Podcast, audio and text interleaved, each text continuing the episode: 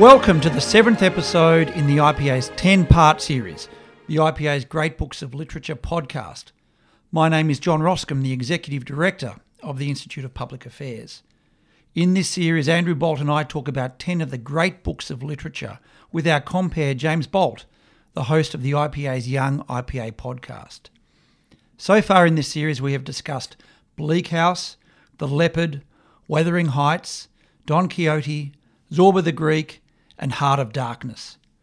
In this episode, we will be talking about The Way We Live Now by Anthony Trollope. As James will outline in a moment, the book is a study taken from today's front pages. It is about financial scandal, it is about the intersection of politics and business, as well as being about personal relationships, friendships, and duty. The book was written over 100 years ago. If you like this podcast, don't forget to leave a rating on iTunes and tell your friends and family about the show.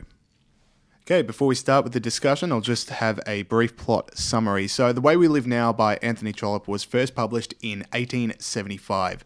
It is considered to be his greatest work, and The Guardian recently ranked it as the 22nd greatest book ever written. Trollope wrote The Way We Live Now after returning to England after a lengthy amount of time in Australia as a satire and rebuke to what he saw in the financial crisis of the early 1870s and the corruption, greed, and dishonesty in British financial culture that it exposed. The Way We Live Now has many subplots, but the main plotline revolves around Augustus Melmotte, a financier of mysterious background who establishes himself in, with a large house in London. Now, Melmotte is ruthless, arrogant, corrupt, and extremely wealthy. No one knows how he got his money or where he came from, but other Londoners know he's a person worth knowing.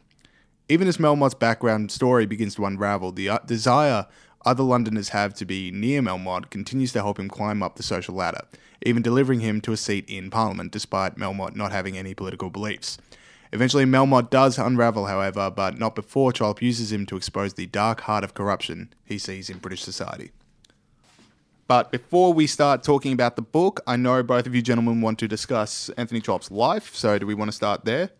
Yeah, actually, I think we need to go back, John. We need to go back to his mum's life because his mother was an amazing influence. Well, all mothers are, but this one in particular, uh, an amazing influence, but also a model for him in how he worked, and also a model for one of the key characters in the book we're going to discuss, The Way We Live Now, which is now seen as his masterpiece. Although, of course, most people know Anthony Trollope from things like The Barchester Chronicles, which was made into a BBC series, and also the parliamentary novels or the Plantagenet novels, or however you want to put put it, uh, which was also made into a wonderful series uh, with Susan Hampshire.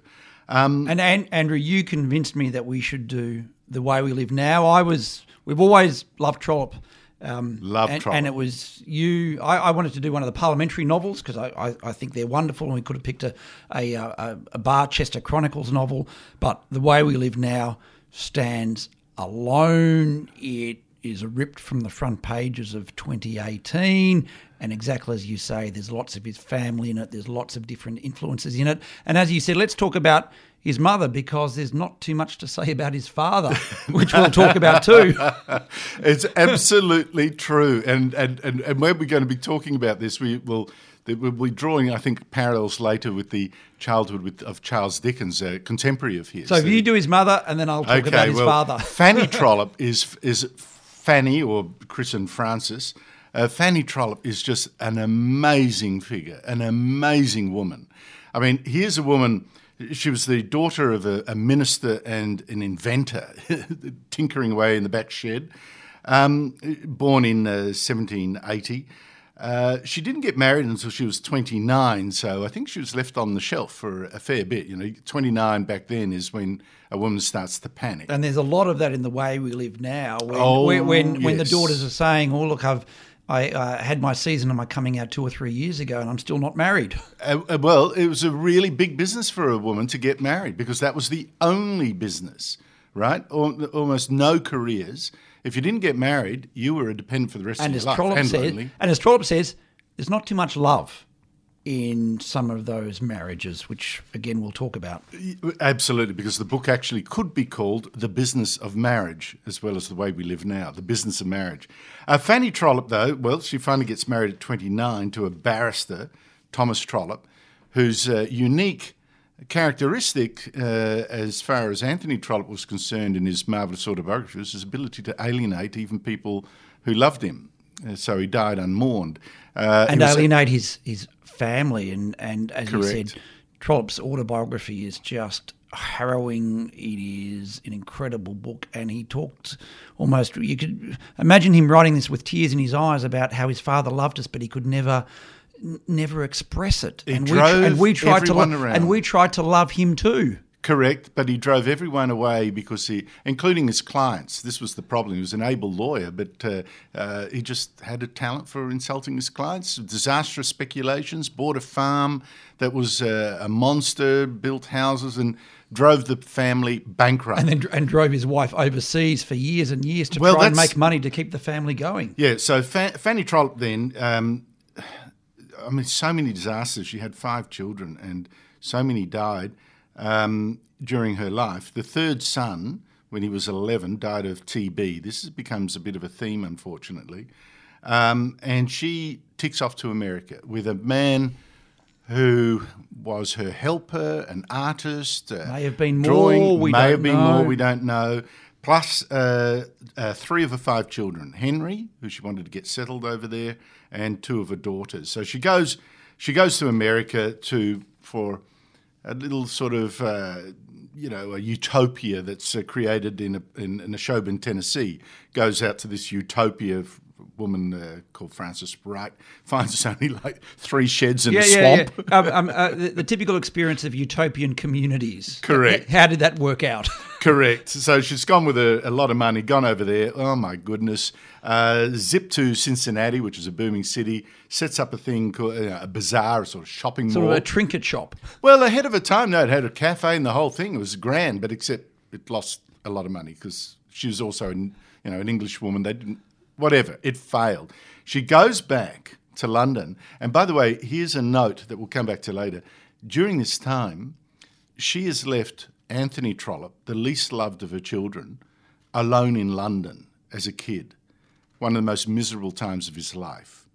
Uh, this is a really scarring thing for him. One of the many scarring things. which he never child. got over. Never got And which over. he would then talk about all the time. I hated my childhood. Correct. And he uh, also didn't rate his mum. So she comes back. Her husband has made them also broke. They've got to flee to live in Belgium, right, to escape the creditors. The bailiffs He tells the children, we're getting on a boat. We're not, I'm not telling you where we're going or why we're going, um, but you're going to wake up in Belgium. That's exactly right. So, show, so broke, she writes a book called The Domestic Manners of the Americans, which is a sort of travelogue. And it's the first of uh, her 40 books. Can you believe it? You know, she's, she's aged, uh, what is it, 53. And up to then, she's done nothing uh, in terms of writing. 40 books from and she writes on. to make money to support the family. Absolutely, which is in fact the character that inspired the, the, the way we live now is going to be about exactly such a woman who was not very good literary, didn't really care to be fantastic, wanted to make money, needed to make money for, well, in, in this case, Lady Carbury wanted to do it for a dissolute son. In this case, it's for a dissolute and, husband and, and family. Trollope's mother would wake up in the middle of the night. She would be uh, nursing her sick children with TB, and she would just churn out the words to keep the family alive. Correct. Domestic Manners of the Americans was a huge hit, the biggest hit in her life. It's, I think the one book still uh, in in print, and uh, attacking Americans for being vulgar and crass, and the women leading really restrained lives. Yes, exactly right. Appalled by the spitting, appalled by the treatment of slaves, which is interesting. Social conscience there. Like uh, one in one house, she says, uh, you know, she uh, a, a, a, a black servant girl accidentally swallowed poison rat bait. And she nursed the girl and, and held her and comforted her. And the family, she said, was amazed that she would uh, show such uh, s- and such this care. was held, and, and her sympathy uh, for the slaves and her opposition to slavery was held against her by some of her English readers. Absolutely, and that's absolutely right. And you mentioned how she got up in the middle of the night and wrote, and then she'd be uh, there for her family, and they remembered her, or at least Tom, uh, the eldest, the eldest son, remembered her, and he cared for her for the rest of her life. Uh, remembered her as someone who's always ebullient, always saw the best. You know, she was a, a hearty, fun-loving kind of person, and really into French society as well. Um, but you mentioned that she nursed sick people. I mean, this is amazing. She would write, and this is a, a note for something that, that repeated by Anthony Trollope. Um, she would write every day through the most amazing stuff headaches, pain, all that kind of stuff. But uh, in particular in Belgium, her husband's dying of TB. Her son, her uh, this now second son, is dying of TB in the house. Her daughter's already getting sick. She was eventually to die from TB. And Anthony Trollope wrote this in his fantastic autobiography. There were two sick men in the house, and hers were the hands that tended them. The novels went on, of course. We'd already learned they'd be forthcoming at stated intervals, and they were always forthcoming. He said, I have written many novels in many circumstances, but I doubt much whether I could write one where my whole heart was by the bedside of a dying son, her power of dividing herself into two parts and keeping her intellect by itself clear from the troubles of the world and fit for the duty it had to do, I never saw equalled. That was one formidable woman. And I think it really a bit sad. I mean, the resentment comes over his treatment of Lady Carbury, who's an aspiring novelist, is not very sympathetic. And then that's what he said about his mother in his autobiography. He then says he didn't rate her works much. He didn't rate her works much, much, but he knew what she was doing for the family, and in a strange way, I think he was sort of proud of her. So Yes. you compare what he said about his mother to his father, and for any child, and, and, and Trollope wrote his autobiography near the end of his life, um, and he said this about his father. The touch of his hand seemed to create failure. He embarked in one hopeless enterprise after another, spending on each all the money he could at the time command, but the worst curse to him of all was a temper so irritable that even those whom he loved the best could not endure it. We were all estranged from him, the family, and yet I believe that he would have given his heart's blood for any of us. His life, as I knew it, was one long tragedy. It's interesting. There How are can so that not many, affect you? I know there's so many autobiographical thing notes coming into the various books. You recall, of course, um, George Eliot, right? Her her masterpiece, um, Middlemarch. George Eliot was. We're putting that in series number two because we talked about yes, Middlemarch. Yes. Um, uh, George Eliot was one of his closest friends, right? Uh, later in life, you might recall Casaubon, the the the tragic figure in Middlemarch. You know, the man is forever writing this great, almost like an encyclopedia of the church or something like that. Never gets done. He devotes his whole life to this useless work that will never be completed and never be read. In fact, Trollope's own father did exactly that did exactly that. Never completed, never read. Uh, he just locked himself into his study, and that was him. That figure comes into George Eliot's novel, and also uh, Trollope. Later, his wife, her father was a bank manager in Yorkshire, um, and they were living in a in a house so terrible that the sewage was forever flooding in this in the uh, basement and stinking out the house. So I think she was pretty glad to get out of there and marry Trollope. But he robbed from his own bank. He was a model of rectitude. He invested in railways, just like the villain of uh, the way we live now, just like the villain of the way we live now. Um, big investor in a speculative uh, railway uh, enterprise. Robbed from his own bank, found out, fled to France, and died of, a, I think, of a stroke or something like that. So that was in his background too. And and then through his life, Trollope overcorrects for these failures. And there's one Go- point tell, tell us about the schooling because that was well, before miserable. we talk about the schooling, so I'll, I'll, I'll say a few words about uh, his life. And we've mentioned his autobiography um, a couple of times, and it is interesting that we know so much about um, Trollope. As, as we've mentioned, uh, near the end of his life, uh, he wrote an autobiography that did absolutely nothing for his uh, posthumous reputation. It was published after he died, and he wrote it for his son to get the royalties. Uh, in it, he talked about his his mother, his father. He talked about the fact uh, that he wrote for money. He reg- he didn't even really reg- regard himself as a as a craftsman. It was more as as a tradesman, um, and it did huge damage to his reputation. And I keep on thinking that uh, if if Trollope had lived his life starving in a garret and had written maybe four or five novels compared to the what was it 47 novels that he wrote, his reputation would stand in much But it's so, stu- you know, this this whole controversy to me is so stupid, really. Uh, but you're absolutely correct. You're absolutely correct because he said, you know, I would sit there every morning because he actually had a full time career for most of his life in the post office, and he's the bloke that invented the post box that you see in the middle of the street. That's him. He he did that. Um, and he became quite senior in the post office after being a complete failure to start with. Uh, but every morning you get up at five thirty. You had a servant come in, wake him up, get to five thirty. I want to read out a, a- a section on this from a terrific biography about this because it's really interesting. But He, he go, wakes up five thirty, writes to nine thirty. He's got a watch in front of him, and every uh, half hour, oh, every 20 every 15 50, minutes, he's 50 written, minutes, got to write two hundred fifty words. So he writes about two thousand words on average every morning, every day, wherever he is, whether he's on a voyage, seasick at one stage, is getting heavily seasick. No, I've got to do it. And he actually enjoys it. He's liberated. I, I know he does it for the money. But the point is, and and people think, oh, how could you be so, you know, why don't you agonize? He said, look, my works are good, as good as it would get if I just sat there for three hours staring into space. It doesn't matter. This is the best I and, could and do. when before we started this podcast, I asked you, Andrew, how many um, words is an average column of yours, and you said about 750 words. So it's estimated. Trollope wrote about 12 million words over his life in the 47 novels, the volumes of short stories, four travel books, uh, lots of criticism.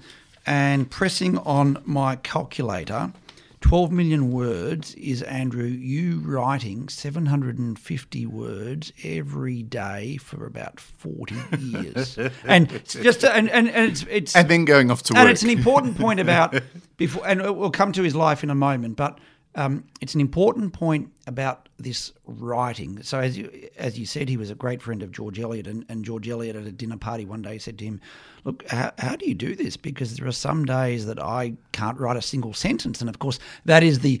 Common idea we have of of, of, of genius. You've gotta or- wait or- there or- for or- or cre- inspiration. or creativity or inspiration, as you say. And and and Trollope said, um, "No, I just sit there, and it is like cobbler's wax, um, and I work away." And he has this lovely, and and this has done his reputation um, grave harm. And and he said, uh, and he gives credit for his success uh, to um, his Irish groom Barney, who, as you say, would wake him up every morning at five o'clock so he could be at his desk at five thirty. And exactly as you say, he had his watch out. Every fifteen minutes, he would write two hundred and fifty words. And he said um, of, of uh, his servant, um, I feel I owe more to him than to anyone else for the success I have had by beginning at the hour I could complete my literary work before I even dressed for breakfast. And of course, he famously did, and it's true. Uh, and this has always been held against him. Well, he would finish one novel, but if his two or two and a half thousand words of the day had not been finished, he would start. he- He'd pull out a new page and start a new novel. Sometimes he was working on two or three novels at the same time, as he did with um, The Way We Live Now.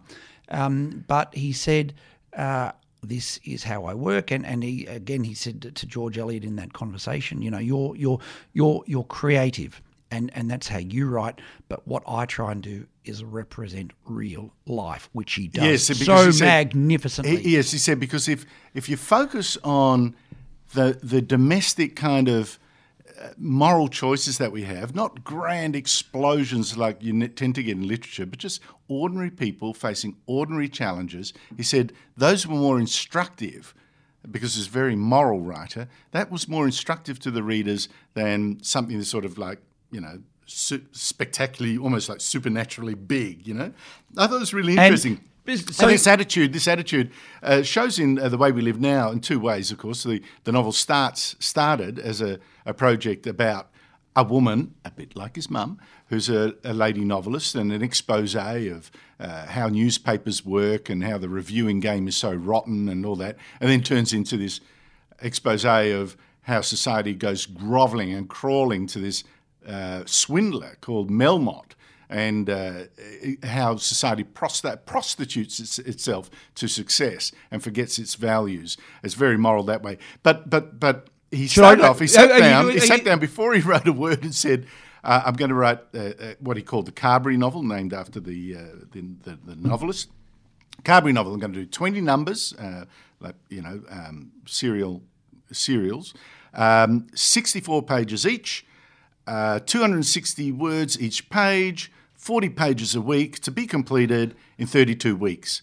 Well, in fact, he was a little wrong. He completed it not in 32 weeks, but 29, 425,000 words. And in the meantime, he also wrote another book, Harry Heathcote of Gangoil.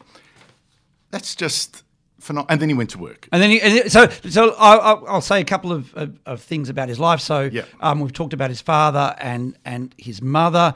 Uh, while his mother was in the United States, while his father was struggling um, as as a as a lawyer and then as a as a failed farmer, uh, he was at Harrow School as a boarder. He was then at Winchester. He was bullied. He hated it. Uh, he said he didn't have a single friend. He talked about his only achievement from school was winning a, a schoolyard fight.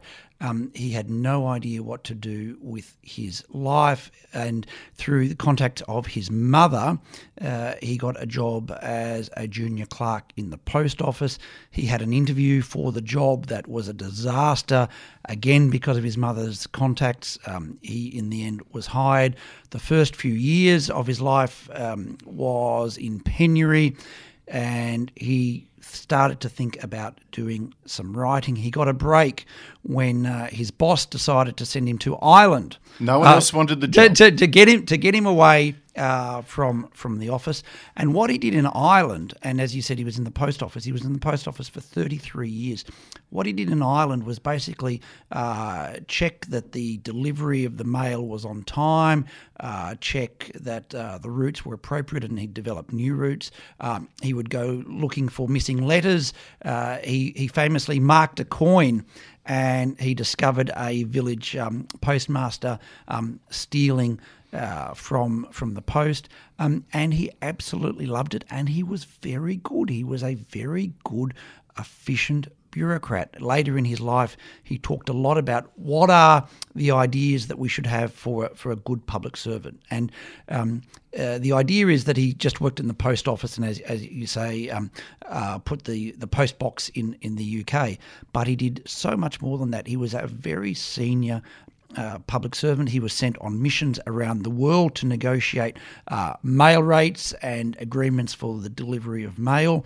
Um, and he absolutely loved it. And he describes uh, most of his time at the post office as the best time of his life. He started writing novels when he was in uh, in Ireland, and they were regarded as not very good. He had a publisher uh, who published one or two. They didn't sell, and then his publisher told him honestly, "Look, I don't think this writing is for you."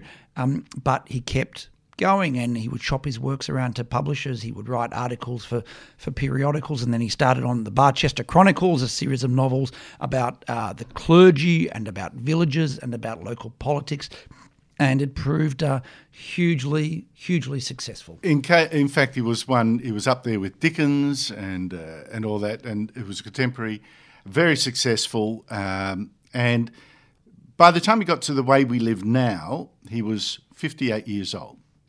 Now, most of his novels up to then had been where characters are neither wholly good nor wholly bad, genial. They were quite genial, um, a study of manners and all that kind of stuff. The way we live now is different. There's a little anger there. And there are characters almost entirely bad. Melmotte, the financier, is the key. This is unusual for him. So he's just come back from Australia where he was settling in his son, one of his sons. Um, and he comes back and he just thinks, this is rotten, this thing. He decides, and he writes in his autobiography, I think this might be a little bit like looking back and, you know, his ambition in the novel may have changed during the writing of it, but And I, and I think he thinks that he didn't quite succeed in his ambition well, it didn't. It for the didn't. novel. It wasn't. and it, wasn't, a success at the time. well, but I think the uh, today it is regarded as one of his very best novels. And the point that it is about a crooked financier and in the wake of the GFC, in the wake of the idea that every bank, every life insurance company wants to rip off its customers, it makes it very relevant. So you can be left wing or you can be free market, and you can see a lot to like in this book. He starts off, he says, this is uh, what he said his ambition was in this monster novel. It's very big, it's probably three times the size of a normal novel. So in, in Uh, modern uh, talking pages, it's about about Mel- 750 words. So it's big. It's big. It- it's 750 pages. It's big. he, he, uh, uh, and his targets are many, right? There's the church, newspapers, reviewers back scratching, peer review, right? Finance, the crawling up to uh, the. And he, this is what he said about his ambition. If dishonesty can live in a gorgeous palace with pictures on all its walls and gems in all its cupboards, with marble and ivory in all its corners, and can give Apician dinners and get into Parliament and deal in millions, then dishonesty is not disgraceful, and the man dishonest after such a fashion is not a low scoundrel. This is what he said. If the if the crook is big enough, then suddenly they're And- not a crook and- anymore. and- And, you know who said that too? And this is like people traditionally, and there is something to say for this. He's a novel loved by conservatives, a novelist loved by conservatives.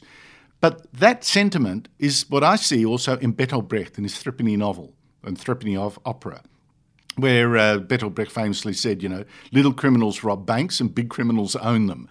This is a sort of leitmotif and and of and, this. and that is, of course, the one of the points of the title, "The Way We Live Now." Hmm. The way we live now, and he's talking about the 1870s, is it is about money. Money drives loveless marriages.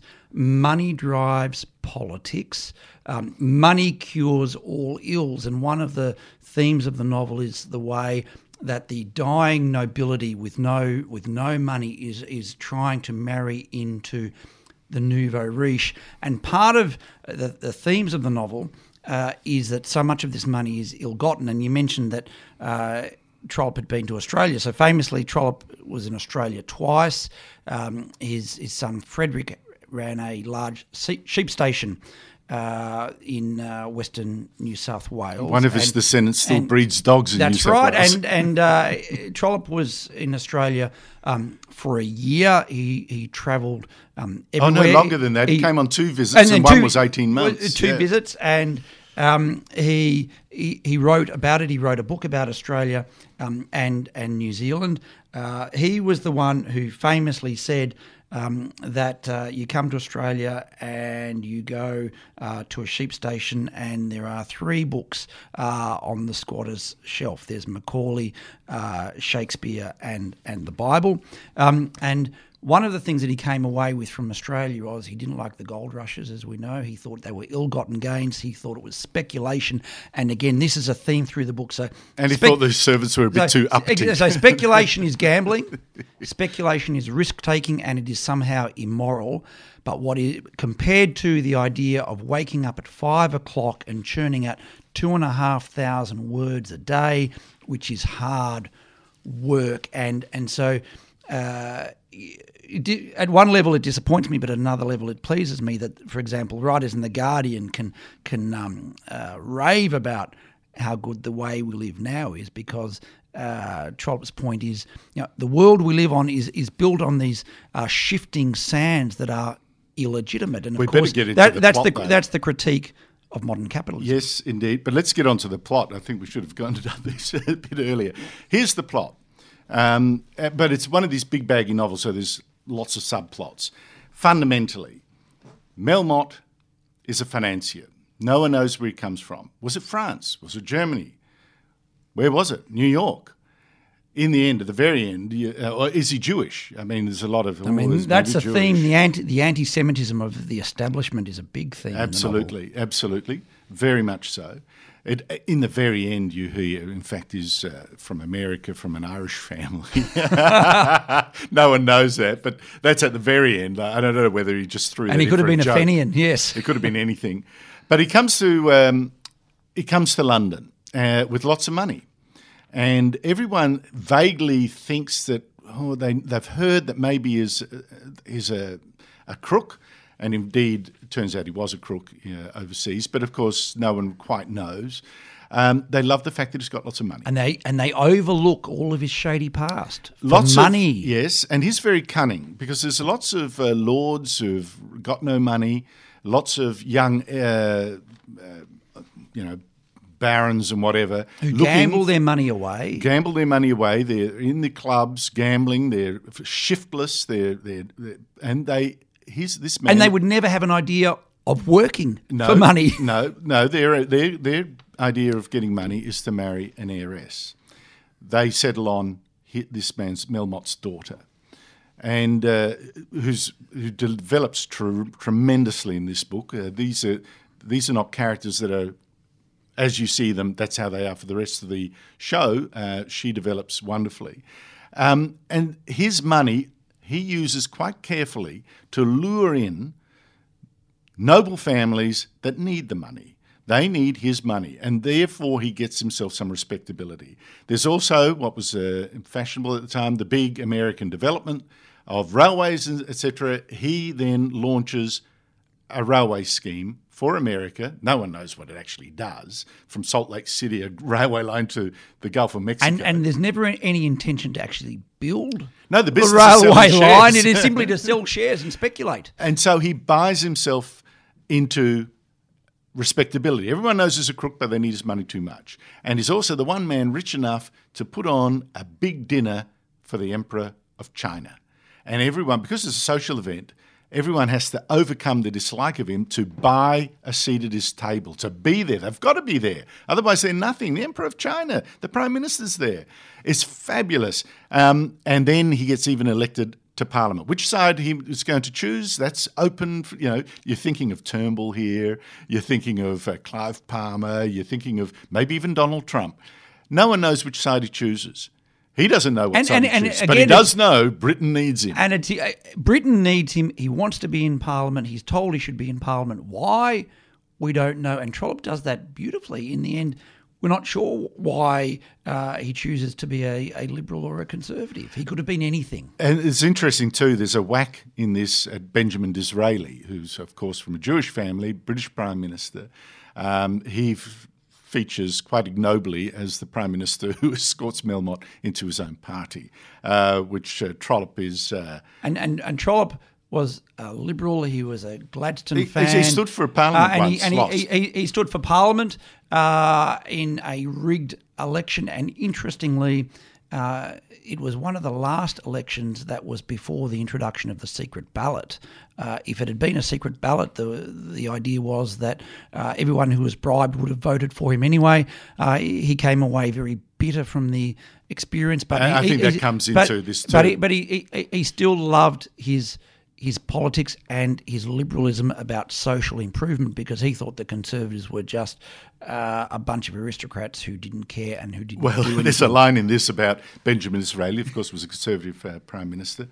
Um, he said uh, of this character, who's clearly uh, Disraeli, uh, he was a realization of that hitherto hazy mixture of radicalism and old fogeyism, of which we have heard uh, lately heard from a political master whose eloquence, Disraeli was uh, a novelist as well, whose eloquence has been employed in teaching us that progress can only be expected from those who whose declared purpose is to stand still. but anyway, uh, conservative then was more a reaction. So he might he, he might have come across and did come across in the book as very cynical about politics, and the process of politics, but he still believed very strongly in in social improvement Okay, so- and in our ideas of morals. That's correct. So the, basically, the political thrust, the narrative thrust of the book comes from this Melmotte who rises to uh, prominence. Everyone forgets their manners, forgets, sort of overlooks it as a crook, fe- uh, feasts at his uh, table,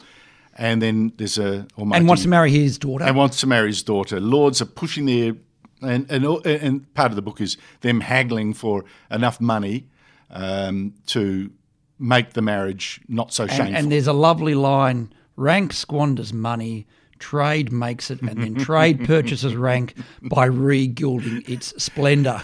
correct, correct, correct. But now, if that's the heart, his rise, and then he gets into Parliament, even, and then his subsequent absolute smash. Uh, Because he is a swindler. He is a swindler uh, in, of the most basic kind.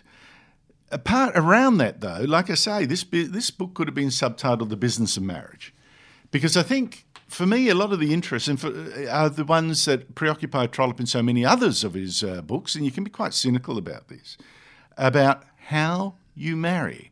And particularly because he is a wonderful writer of women's characters. His women's characters usually live even and more. that, and it's interesting at the it, it's good that identity politics hadn't been invented uh, then because he wouldn't have been allowed to to write about 20 year old women uh, I, marrying either for love or for money but even at the time a lot of people said how does he get into people's brains whether it's a young Yes. woman whether it's an old man that his dialogue about love and meaning is is just terrific Okay, well there is there are infinite numbers of pairings and uh, shifting pairings. The business of marriage, where again money counts, and we can all be cynical about that, but Trollope knew that money does count for most people, and it counts today for a lot of people who they marry. You know, a a poor woman would rather, and quite often, uh, I know there are lots of exceptions. Don't you know? Don't don't judge me on this. A poor woman would rather marry a rich man, and you see that. You see the trophy bride syndrome. You see, you know, uh, uh, desperate housewives and all that kind of stuff. Well, no, what they call housewives. and, of, and, and, and he acknowledges housewives of Melbourne and, and or he something. I can't even acknowledges remember what the series is. that everyone's going into that marriage knowing it's loveless Well, not quite, because he's got the whole range, hasn't he? Um, he's, he's got various pairings. At at the end, there are five weddings. At the end of the book, there are five weddings. Now, obviously, it's a little bit of, um, you know, it sort of tails off into a bit of tying up of loose ends, but there are five weddings. And uh, So one is of a happy ending. Well, no, a couple of no. happy. There's a couple of happy. Well, endings. sort of happy endings. There's one true love match where they both love each other. There's one that's nearly close where Lady Carbury finally finds someone that she finally gives in. finally gives in. And there's one where only one guy is in love. This is a miller with a woman who wanted to marry above her station to Lady Carbury's son, who turns out to be the complete bastard. So, all right, they marry. And then there's uh, the daughter of uh, Melmotte. She finally marries, pure marriage of convenience, to a man on the make, an American speculator. And then there's uh, Melmotte's widow at the end because he kills himself, and she marries someone just to get some So respectability is that, in a new you country. reckon that's about an accurate proportion of how marriages run these days? Well, and there's a, a couple of fail ones. I mean, you know, the guy that's presented to you as the moral arbiter, uh, Lady Carbury's nephew, so uh, uh, cousin, so model model of rectitude. He sees Melmotte from the start as a fraud with whom he'd have nothing to do. He is desperately in love with her daughter and never succeeds. Is is morally rectitude. Is a bit of a prig, and she she can't go for him. So there's for me, there's a whole swirl of different relationships with Lady Carbury starting with this key. I think this is one of the key phrases in this side of the book. It's one of these big baggy monsters. She says to her daughter, or uh, uh, maybe it's a daughter, I've forgotten the context. She says, Love is like any other luxury. You have no right to it unless you can afford it. And that is a key. If you can afford to be in love, great. If you can't, marry with someone and with and money. I, I think your description of a big baggy novel is is right because it, it's baggy, but it also has a a sharpness and a structure to it. And so there's the money, which we've spoken about. There's the the love and, and relationships, and there's also a lovely undertone of religion. And Yes. and uh, Trollope uh, wrote a lot about uh, religion. He was these days he'd call relatively low church. He was skeptical about um, uh, about uh, the the aristocracy and its relationship with the establishment church. And uh, there's uh, a great Catholic priest in in the book. There's an Anglican uh, bishop, and there's this lovely exchange about um, what religion is. So you have exactly as you say, you have um, uh, the country squire who, who, who attends uh, church because that's uh, accepted, but he, he doesn't have one for the um, establishment, and he says, um, "Look, uh, we we all go to church, but we are not really caring for each other as much as we should." And and um, he says, "Look, everything is going to the dogs." As fast as it can go. And of course, the establishment bishop says, well, we're building churches much faster than we used to. And the squire says, but do we say our prayers in them when we have built them? And then the bishop says, Well, it's very hard to see into the minds of men, and we're doing better than we used to, and we should uh, continue doing uh, what we're doing by giving money and building churches, and that's how we're going to get to heaven. And then the squire says, I suppose men will go to heaven, my lord, by doing as they would be done by. Yeah, but see, this is, I think Trollope hated religious enthusiasts. To be Yeah, and, and, and, and, and what an attack on enthusiasts, and what a statement about live and let live. And I, Yeah, I- but, I- this is this is how his attitude to the church really is, and it comes through also in the Barchester Chronicles that it's socially useful. Everyone should go there and know their place and do just be nice. It's a construct, isn't but it? But don't give us all the God. And in fact, there's in, in this book there's a um, a, a a Catholic that- who's a really enthu- he he he's he, a he's Catholic too priest. enthusiastic, and he turns people off. He turns people off because he wants to talk about God for goodness. and then, and there's a dinner party where exactly he, he- he's trying to talk about God, and, and, and there's a passing reference to, well, I don't think the bishop has talked about God in 20 years. But you know, the thing about Trollope, you know, this is one of the things I love about him. If you really had to be honest as a Trollope lover as I am, you have to say, and thankfully I'm also a Dickens lover, Charles Dickens is far more brilliant, far more brilliant in his use of mm. language. He gives a, fe- a characters that live forever. I mean, you never forget a Sairey Gamp, you never forget Copperfield, Pickwick, you never forget Pickwick, you never forget Joe, the street sweeper that we've talked about, well, well will always stay with you. Micawber. Who can forget Micawber? You know, those figures live and the scenes live. Trollope is not like that. You don't really pick on a sentence think, what a marvelous use of, you know, turn of phrase and uh, what a fantastic character that just lives and lives. I mean, some of his characters to me do live, but not in the way that Dickens does. It's the voice of Trollope. You're sitting down with a guy of just good sense. I think you have to be sort of simpatico, otherwise, it doesn't mean anything to you. A nice guy of sound moral virtues, um, uh, an acute eye, funny, and he knows people. And, and well, He's a gossip. Well, you see, this is the, he he knows people, and um, we can talk about Dickens v. Trollope, and that's been an ongoing debate for hundred years. And they had a cold war between them. They didn't quite get on because Well, he was- hated the way Dickens treated his wife. Each was jealous of, of the other. But I would argue Dickens is a great storyteller, but his characters are caricatures, whereas Trollope is about life. And that was the view of Tolstoy, that was the view of George Eliot. And researching uh, and thinking about Trollope after having reread this book, I was intrigued to see that the greatest political biographer of our era, the great Robert Caro, who's written the multi-volume biography of, of Lyndon, Lyndon Johnson. Lyndon Johnson um, is a huge Trollope fan. Trollope is his favourite writer. Uh, and Caro was talking about how Trollope captures life. It is fluid, it is engaging, it is characters you can meet in the street. So But, I uh, will cut to the chase. that Uh, point- I'm going to cut to the chase, Andrew. You're on a desert island. Dickens v. Trollope. Which one do you have to pick? that's, that's, I don't know. Come on. to I can't. I know uh, Beethoven v. Mozart, but It let's is- cut well, to the chase. You, are right. You're right. yeah, but if you had to pick one. Yeah. It's a toss up. For me, that is a toss up. So what? And and this is interesting. But- why why why then are we talking about Dickens so much more than? than Well, because Trollope? I do think those figures, those characters, characters re, leap at you. But but Trollope is of this world. You're, you're absolutely correct. And to, uh, to go to your point about you know they are characters you could meet in the street, and they are, and that their battles sometimes are um, huge to them, just like our own concerns are huge to us.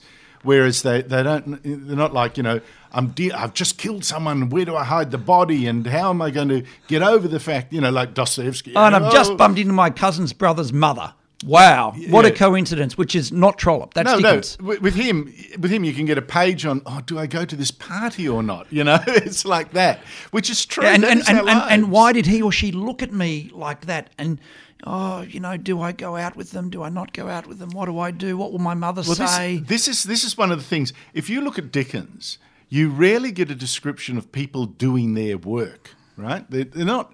They sort of make money, but you don't know how they make money unless they're a lawyer. That's about See, it. I, I or- think for Dickens, his characters serve a purpose, but for Trollope, his characters live because they're just there. But the whole thing is, he does know how the world works, and this is one of the funny. But coming as a journalist myself, um, one of the things I love about it, and the fact, you know, the Trollope sensibility, which is what I love, is the kind of guy I'd love to sit in a club with, and you know, you can imagine the leather couches. And we should talk about he was very. Uh, And, the- but I love that. But it, just on that, he was very clubbable. He loved Yes. the leather couches. He loved playing whist. He, he was loud and boisterous. He liked to drink. very noisy. You knew when he came into the room.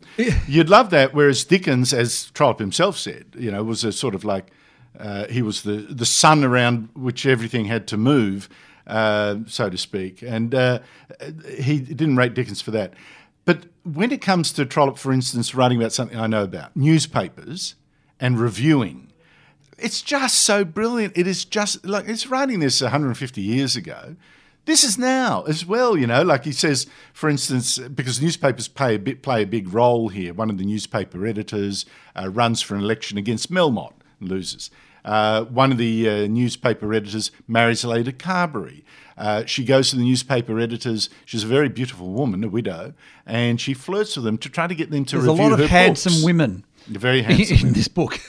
Absolutely.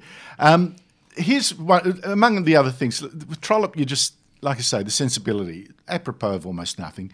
He says, for instance, eulogy, talking about newspapers, eulogizing people. Eulogy is invariably dull, a fact that editor, Mr. Alf, had discovered and had utilized. Of all the reviews, the crushing review is the most popular as being the most readable. And it's true.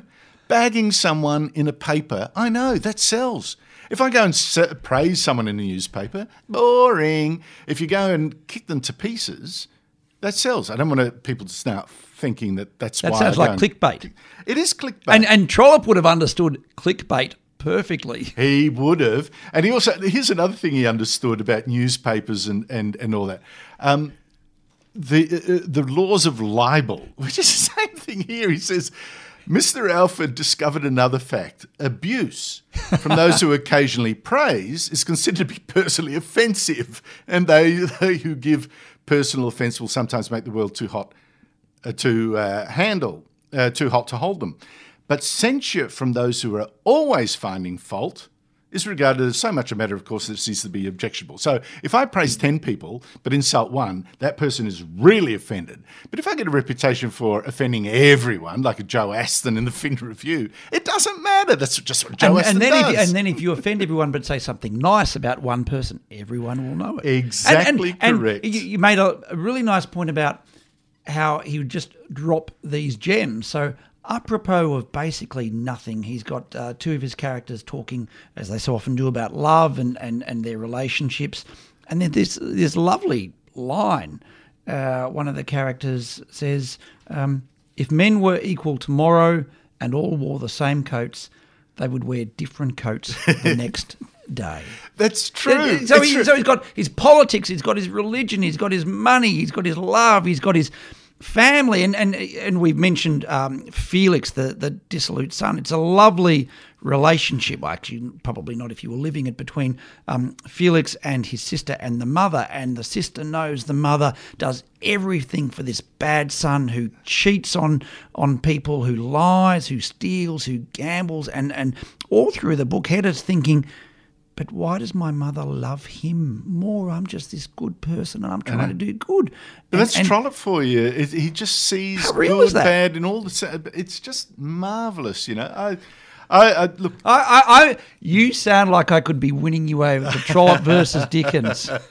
Well, it's interesting with with him. Like I say, um, with with Trollope, you're always with a, a person. If you like Trollope, and I do like Trollope, I can imagine some women, progressive women, wouldn't like him as a person. You are there with a person. but, but talking about progressive women, he's one of the very, and again, noticed at the time, he is one of the very best writers about women. His characters are strong, they are varied. women Oh, yes. are the stars of his book. like uh, Lizzie Eustace in the Eustace Diamonds in one of the parliamentary novels, absolutely correct. But you know, just in that observation, for instance, where you said uh, where he wrote about, you know, if everyone had to wear the same coat the next day, man, in that one observation, you already have a critique of why communism must inevitably fail.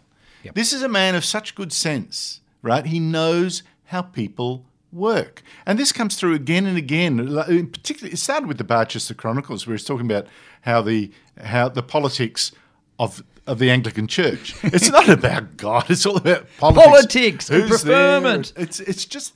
So I really like him, and and, and uh, the novelist um, Amanda Craig once wrote a fantastic piece uh, talking about why she loves Trollope so much, and it really is. She said, uh, you know, if you if you ask she said, you know, Dickens, yes, and Austen, yes, and they're brilliant writers, you know, brilliant writers. But she said, if, however, you were to ask whom people would, you know, other, other readers would turn to for comfort, entertainment, refreshment, and even guidance, then the answer quite possibly would be Anthony Trollope. And I'm best- I'm going to say, of all of the books we've done, they're all magnificent. Or they're great books.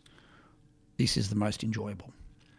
I think so, but you know, I was saying to James, uh, bef- my my little theory. You know, Netflix has made us familiar with and and and love the idea. You know, with binge watching and all that. A, a series that can go on for 70, 80 episodes instead of the old film of ninety minutes, and you told the whole story in ninety minutes. Now we can sit there for hours and hours and hours and hours and hours and not get enough. We want the whole. We want to live the characters, including minor characters and side And the plots. and plots and the subplots and all the changes. Well, these baggy novels, Dickens, uh, George Eliot, uh, obviously, I mean, Thackeray, he's a great friend of Thackeray. yes, he was. Um, Wilkie Collins, he was friends with a big Wilkie Collins fan. but the big bag, Wilkie Collins perhaps less so. He's not so when I think he's of the not so baggy baggy, novels. that- that's true. But Trollope, but Trollope certainly. And I wonder whether the Netflix generation, can, if they ever get round to reading again, can come to reading these books, which are seen to be so compendious. You know, they're not a narrative straight as an arrow. We start from this premise and end of that. And he also jumps in time too. So he will sometimes describe something and he'll say, "Oh, but by the way, this happened a few hours or a few days earlier," which then puts this into context. So he he, he uses lots of narrative craft around that as well. Well, that's an interesting point. I mean, we were talking um, with uh, Cervantes in uh, Don Quixote 400 years ago how interesting it was that he had so many narrative, so many uh, uh, literary sort of devices already there. You know, here's one of the first great novels. And he's breaking the you know the fourth, the fourth wall, the fourth yes. wall, and inserting himself and commenting and and and, and all that. And and Trollope does that. What 300 years later or 250 years later, uh, he does the same sort of thing. Uh, where it says, for instance, um, he talks about one of the uh, um, characters, Paul Montague, who luckily ends up one of the uh, men who does get married to someone he loves. Where he says, Paul's sitting there thinking, how can he mend this rift? How can he mend this rift with a girl that he uh, so loves? You know, uh, uh, he's got an embarrassing thing he has while to he's her. basically cheating on her. Basically. Well, he's doing it in a way you might think he was cheating on her, but he's actually. This is one of the great things. Paul Montague, to backtrack, I'm sorry about this, listeners. Paul Montague has had a, uh, a fling with an American woman while lives in America, made a certain promises, passionately in love. She's a widow, or he thought he, she was a widow. Not quite so. He goes back to England. Uh, he thinks he's broken off with the American woman, falls in love with Hetta Carbury. Um, but the woman from America comes and chases him. And Trollope captures perfectly that idea of how trapped by guilt you are. He feels guilty. He feels he can't just leave her there, dump her and leave yeah, but her. he still he feels guilty, but he still goes out with the widow. He goes out with the widow to make her feel better. Yeah, he well- doesn't.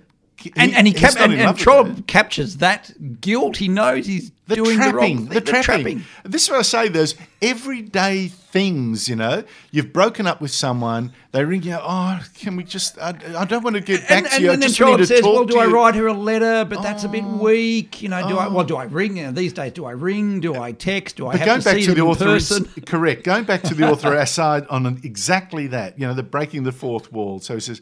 Uh, so there's Paul's Montague thinking, well, look, I better go and say it to her face, Face. because if it's in a letter, it just looks yuck. It looks deceitful. If I show her how I mean it, I'll go. Look, let me go and talk to her.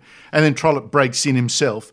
He says, um, I think, therefore, that Paul Montague did quite right in hurrying up to London. So suddenly the author breaks in and says, I think my character did the right Yes, thing. yes. And, I mean, and, then, and, brilliant. then, and then what's interesting, Trollope is by implication asking the reader, well, do you think he Do did the right? it? Yeah. I mean, this is so. It like I say, it's a gossip. I can, for me, this is while he's got that sort of feel and his image, and in a person like he was a fox hunter. He loved. fo- He rode to the end of his life. He was a fox hunter. All that kind of stuff. Uh, He, he looks like a gentleman's gentleman. Right? And, and he looks, the, the stereotype is of him is very Victorian. Like he's got Correct. huge, oh, that huge beard. beard. Yeah, exactly right. Exactly right. But his he loved the company of women, and like I said near the start, you know, George Eliot was perhaps his dearest friend.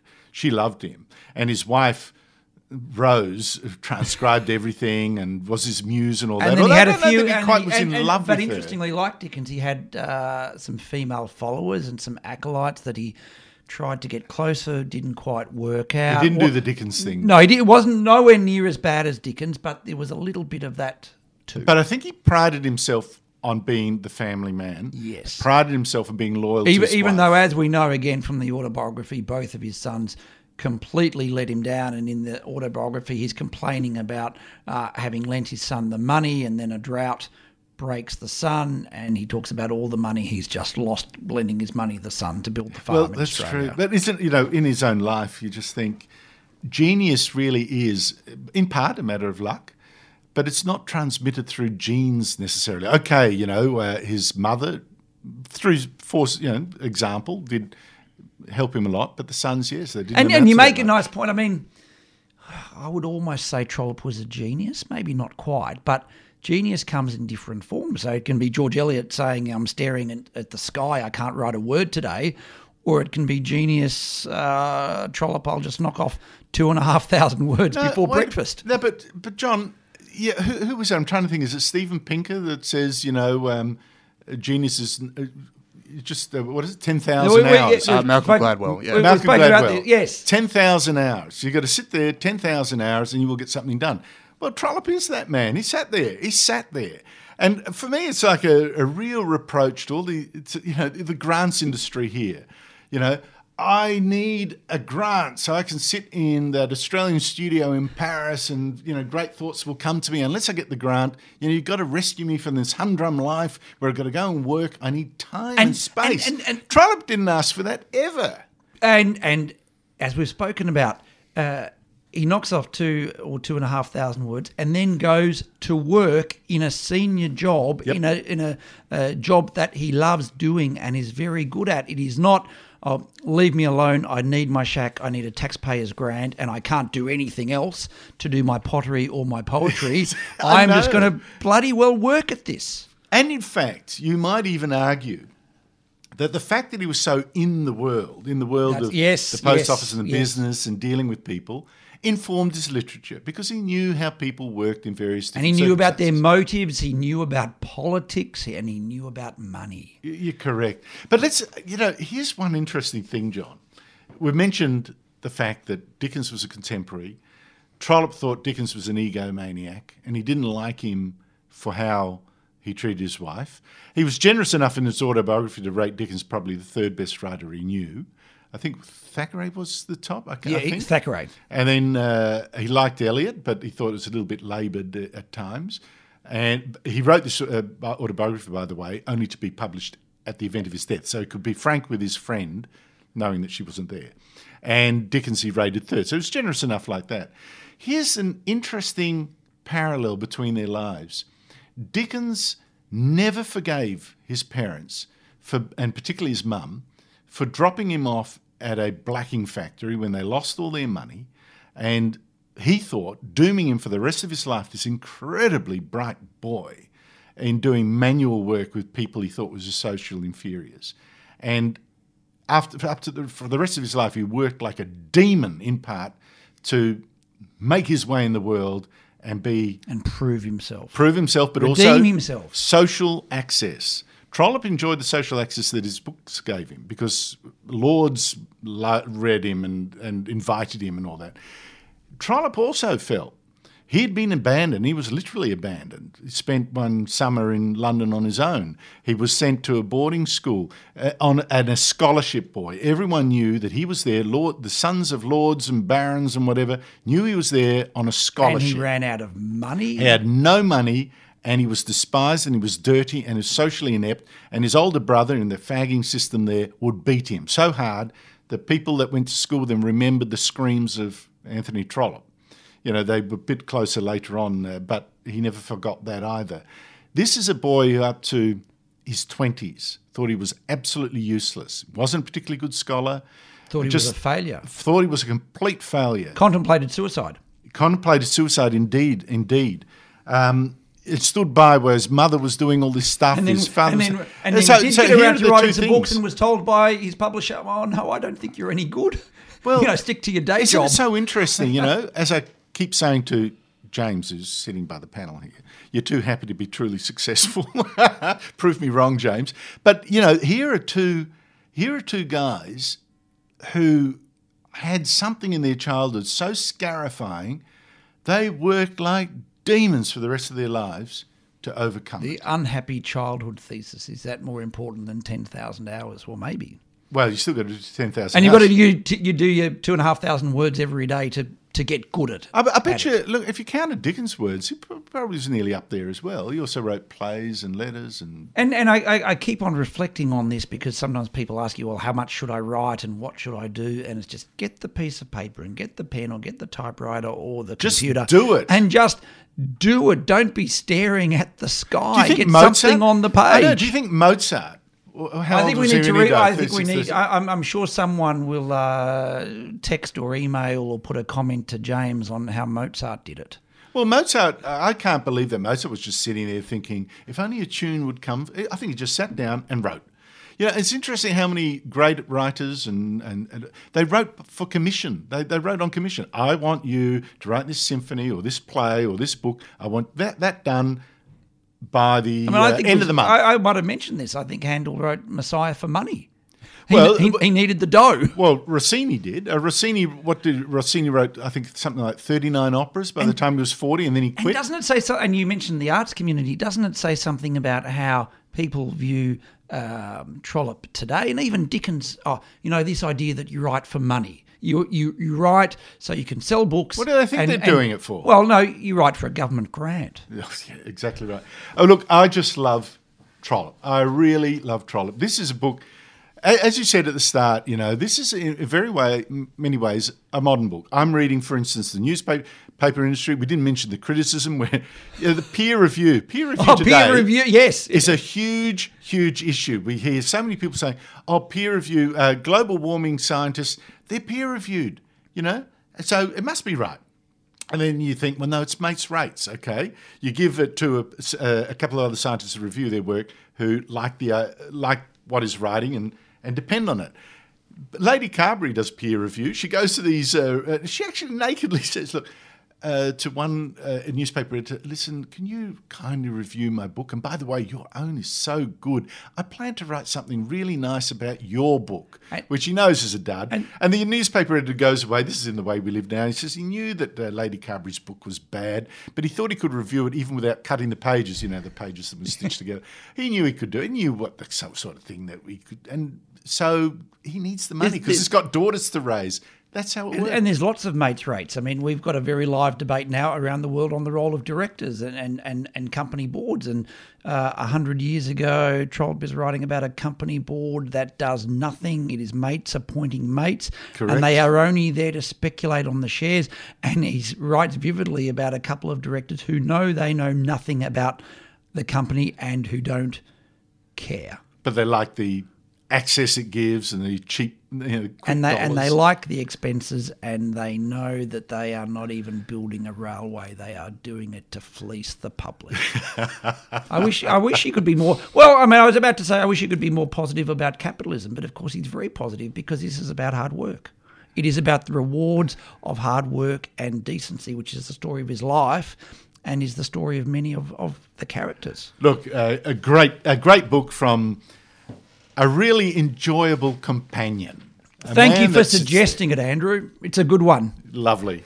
Okay, that's all the time we've got uh, for for this episode. So uh, apologies we didn't get to any specific questions, but I do feel that all the questions that got sent in were answered over the course of the show.